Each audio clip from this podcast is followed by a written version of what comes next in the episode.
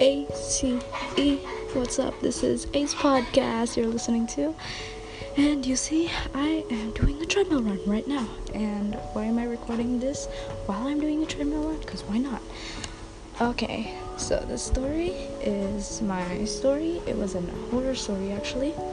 So I hope you're doing well. So enjoy the story. When I was a kid, um, I always not I don't really change my clothes by myself. I always change my clothes with my mom. So my mom and I were at my mom's room and and it was at night of course i was changing into my pajama clothes and I decided to open the window because, you know, why not?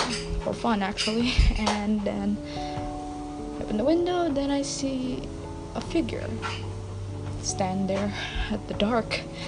But I saw like a shadow. It was like a man. But it, the eyes were like yellow. It was like glowing yellow, I guess. And I was shocked or something and it looked at me and then I, sh- I was so shocked.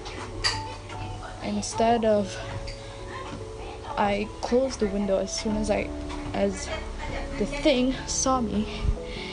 And all of a sudden it, I blacked out. And in the morning I saw that I was still changing my clothes somehow.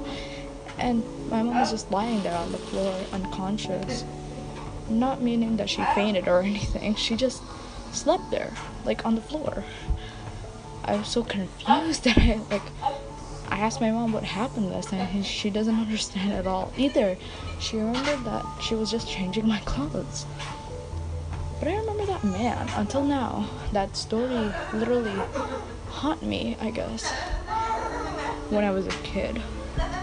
Okay, this is the second story. Second story goes that I'm a kid who has a lot of paranormal things happening. um, when I was a kid, when I was like four years old, maybe, I went on a plane to go somewhere. I don't know where. I don't remember. And when I was going home, my mom and my grandma, my grandpa, sorry, my mom and my grandpa seated with me on the airplane, right? I was near the window. I was like right next to the window. So, of course, I looked out, and what my mom said terrified me. Uh, my mom said that I, I basically said to no one that you shouldn't go with us. You should stay here. To you, to me, and for everyone's safety.